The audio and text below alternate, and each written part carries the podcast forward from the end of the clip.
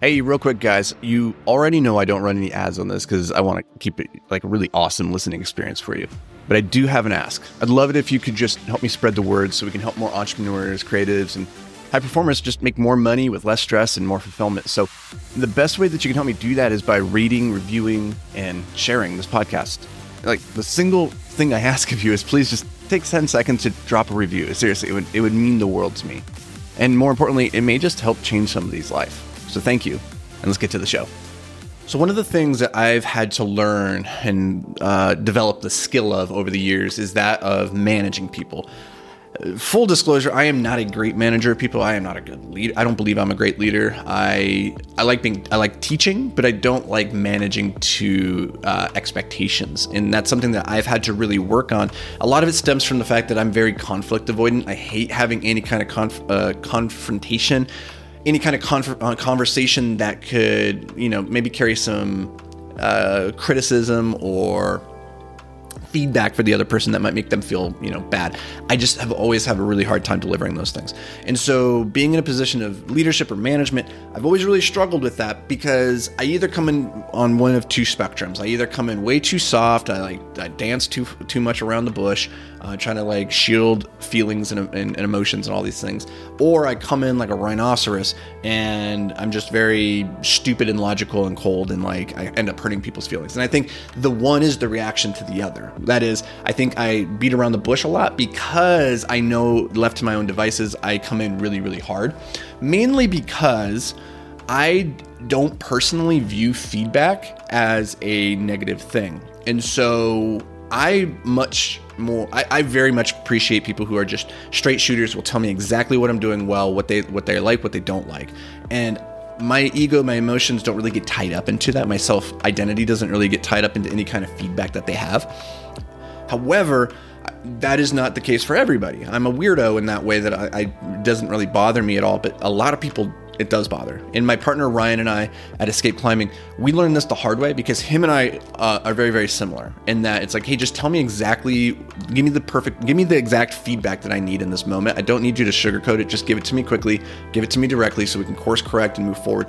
And so him and I, we had a great working relationship because we could just, I, I could just tell him like, hey, you were a dick in that, that meeting. You didn't convey this thing very well or blah, blah, blah, blah, blah. And he would take it and you're like, cool, I'll do that better next time.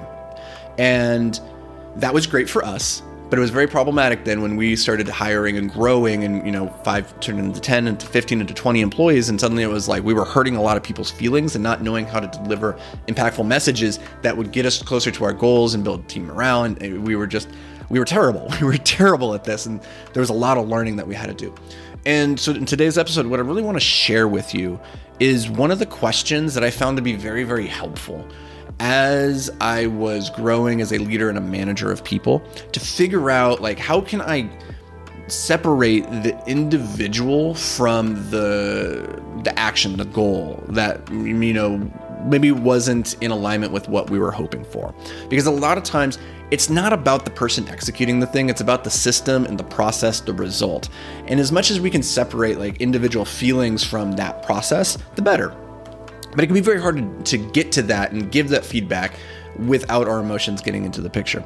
And so, what I like to do with this question is frame frame the feedback or frame the information gathering process as what were you thinking not why did you do this and and here's the reason why. When you're sitting down, you're saying you're doing a performance review or you're doing some kind of process analysis or uh, post mortem on some kind of event, and you're like, why did you do it this way? Why did you do this? Why did you ship this out when it obviously wasn't ready? When you start with the question as a why, we immediately feel that personal. Like we take that personal. Like it's a, an immediate indictment of you as the individual. And so what ends up happening is the person who's getting that question, um, they immediately go on the defensive. They immediately think, "Oh, it's I need to defend my ego, my myself, my my role in this thing," and that takes you further away from getting to the like the objective core of what went well, what went wrong on this thing. And that's really as managers, that's what you care about more so than like the person screwing up. Like that is inevitable. You just need to be able to move on and like refine the systems because one of the things that we believe is that uh, people don't fail, systems fail. And so, if the thing didn't go how we wanted it to go, it's not the person in the process, it was the process that let down the person, right? Our goal is to create systems that you could take an idiot off the street who had no idea what we do as a business, put them on the manufacturing line with 30 minutes of training, and they'd be able to produce the product or the result that we're looking for. That was our ultimate goal as a manufacturing environment which is very high. That's very like you, you're never really going to get to that place, but that was what we're striving for. And so through that lens, when you're sitting down with the individual to try and figure out like what went wrong, what can we do better, you need to help you need to approach it in a way where that person doesn't feel personally indicted. And that why question, why did you do this, immediately puts people on the back foot and makes them go into defensive mode. And so, better that I, from what I found is to ask, what were you thinking? Not and not like, what were you thinking, you freaking idiot? Not like that, more like, hey, walk, what were you thinking? Like, walk me through the process, like the decision process, or what was happening at that moment. What was going on? And when you when you ask it more about the what, like it's more about reviewing the, the thought process and the actions. And I found that people, it let it, their shields go down suddenly they're able to like approach the situation from a much more objective place and then at the end of it we had more quality feedback to move forward with to be able to improve that system in the future so that's just a lesson that I've had to learn over the years the very, very hard way because I asked a whole lot of why questions, pissed off a lot of employees, a lot of team members. Um, and it took a long time to figure out that if I just ask, what were you thinking? Like, walk me through the process uh, from that perspective rather than why were you doing this? then you will get to better answers. So, uh, hope this brings you guys a little bit of value. As always, appreciate you being here. We'll catch you in the next episode. Until then, stay hyper focused, my friends. Hey, real quick, guys, I don't know if you know this, but each week I put together an exclusive newsletter for our subscribers that covers things like uh, entrepreneurship, investing, wealth building, productivity, and personal development. Also, you get some pretty cool behind the scenes content that the rest of the world just will never get to see. So if you're interested in joining us, get over to beyondtheapex.com slash newsletter to join the tens of thousands of other subscribers getting their weekly five to thrive.